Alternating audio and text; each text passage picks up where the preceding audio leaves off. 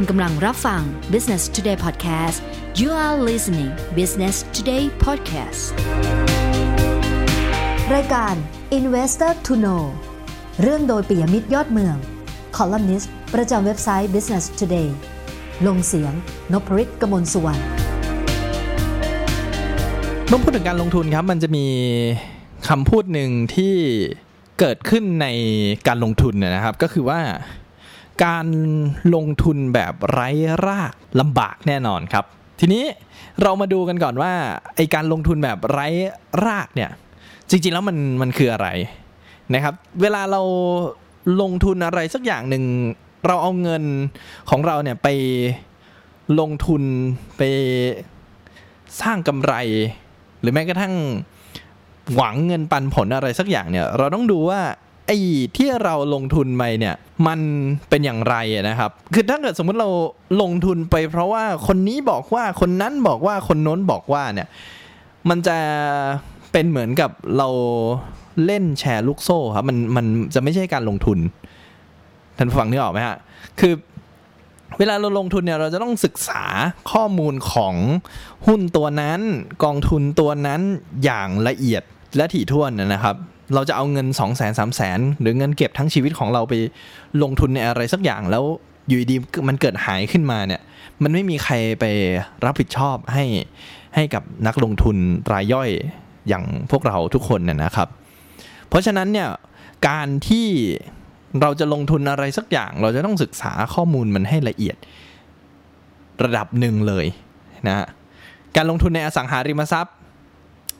เราก็ต้องดูว่าอสังหาริมทรัพย์นั้นเขาทำบ้านเขาทำคอนโดเขาทำอะไรทำอาคารชุดอะไร แล้วเขาต้องการเจาะกลุ่มอะไรนะฮะซึ่งกลุ่มคนซื้ออาจจะเป็นกลุ่มคนรุ่นใหม่ เราก็ต้องไปดูว่ากลุ่มคนรุ่นใหม่มีกำลังซื้อ ที่จะไม่ทำให้อสังหาริมทรัพย์รายนั้น เจ๊งหรือขาดสภาพคล่องหรือเปล่า อะอันนี้ก็เป็นอีกหนึ่งเรื่องที่ต้องนำมาพิจารณานะครับ หรือแม้กระทั่งในส่วนของตราสารอนุพันธ์ก็ต้องเข้าใจว่าตราสารนั้นเนี่ยกับสินทรัพย์อ้างอิง แล้วก็เงื่อนไขรวมถึงกำหนดระยะเวลาต่างๆเนี่ยมันสมเหตุสมผลหรือเปล่า หรือแม้กระทั่งในการลงทุนทองคำที่หลายๆคนบอกว่าเอ้ยซื้อทองคำเก็บไว้สิซื้ออันนู้นซื้อทองคำอันนี้เก็บไว้สิซื้ออันนั้นเก็บไว้สิ ยังไงราคามันก็เพิ่มขึ้นเรื่อยๆ แล้วเราศึกษามันถี่ถ้วนแล้วหรือยังว่า 6 เดือนที่ผ่านมา 1 ปีที่ผ่านมากำไรมันงอกงามขนาดนั้นไหม10 ปีสิบปีข้างหน้าสมมุติวันนี้เราซื้อสักหมื่นบาทละสองหมื่นห้าพันบาทสมมตินะฮะ แล้วสิบปีข้างหน้าเนี่ยมันเป็นบาทละสามหมื่นห้าพันบาท เมื่อเทียบกับตราสารอื่น ๆ มันคุ้มไหม หรือในอนาคต มันเกิดลดลง ราคาทองคำเกิดลดลง มันยังคุ้มอยู่หรือเปล่านะอันนี้ก็ต้องเป็นหนึ่งในคำถามที่นักลงทุนเองจะต้องตอบให้ได้นะไม่อาจจะไม่ต้องตอบผม ไม่ต้องตอบโบรกเกอร์ หรือไม่ต้องตอบธนาคารก็ได้ตอบตัวเองให้ได้ก่อนว่าไอ้เงินที่เราจะเอาไปลงทุนเนี่ย มันคุ้มไหม นะแล้วในหุ้นแต่ละตัวเนี่ยมันก็จะมีสิ่งที่เรียกว่าความเสี่ยงไม่เหมือนกันนะความเสี่ยงในที่นี้อย่างสมมติทองคำที่เขาบอกว่าโอเค อันนี้เนี่ยมันมั่นคงโอเคทองคำมันเป็นทองคำมันเป็นก้อนมันเป็นแท่ง มันเป็นแท่นอะไรก็ว่ากันไปอะนะครับ มันมันโอเคมันซื้อแล้วมันไม่หาย แต่อย่างของหุ้นอย่างของบริษัทต่างๆ บมจต่างๆ เนี่ย มันมีโอกาสที่จะไม่ประสบความสำเร็จด้วย เพราะฉะนั้นเนี่ยความเสี่ยงในแต่ละหุ้นแต่ละตัวเนี่ยก็จะแตกต่างกันไปนะครับ ยกตัวอย่างครับ 5 หุ้นที่ขายดีอันดับแรกของวันศุกร์ที่ 1 มิถุนายน 2561 ครับ ตัวแรกครับคือหุ้น PTT ปตท บมจ ปตท นะครับ อันที่ 2 ครับ หุ้นซูเปอร์ก็คือของ Super Energy Corporation อันที่ 3 ครับ PTTEP นะหรือปตทสำรวจและผลิตปิโตรเลียมนะครับ อันที่ 4 ครับ True Corporation และอันที่ 5 ปูนซีเมนไทยครับ คือถ้าพูดถึงเนี่ยความเสี่ยงของ 5 ตัวนี้เนี่ยเหมือนกันไหม ตอบเลยครับว่าคือ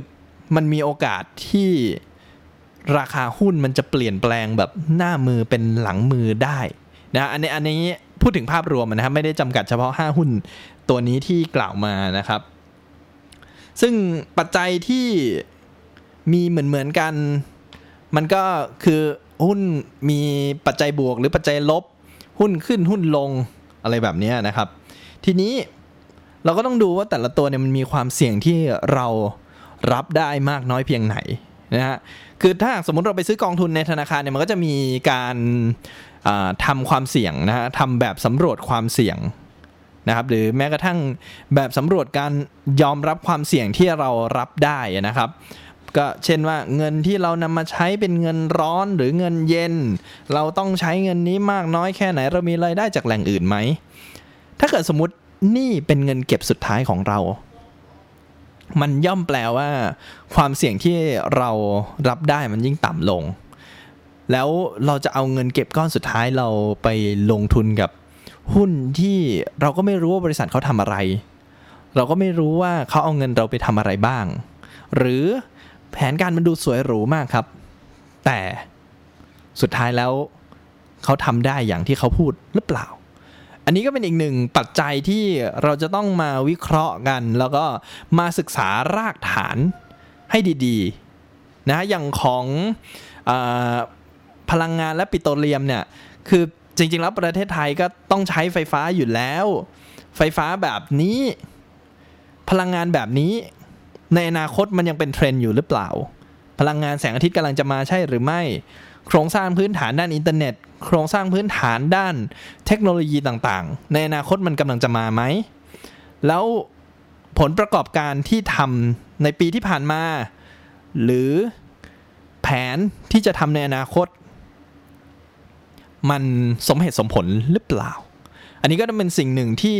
เราจะต้องดูให้ได้นะครับ ตอบให้ได้ว่าการลงทุนเหล่านั้นมันคุ้มค่าเสี่ยงหรือเปล่านะเลยเป็นที่มาของคำว่า ลงทุนแบบไร้รากลำบากแน่นอนครับ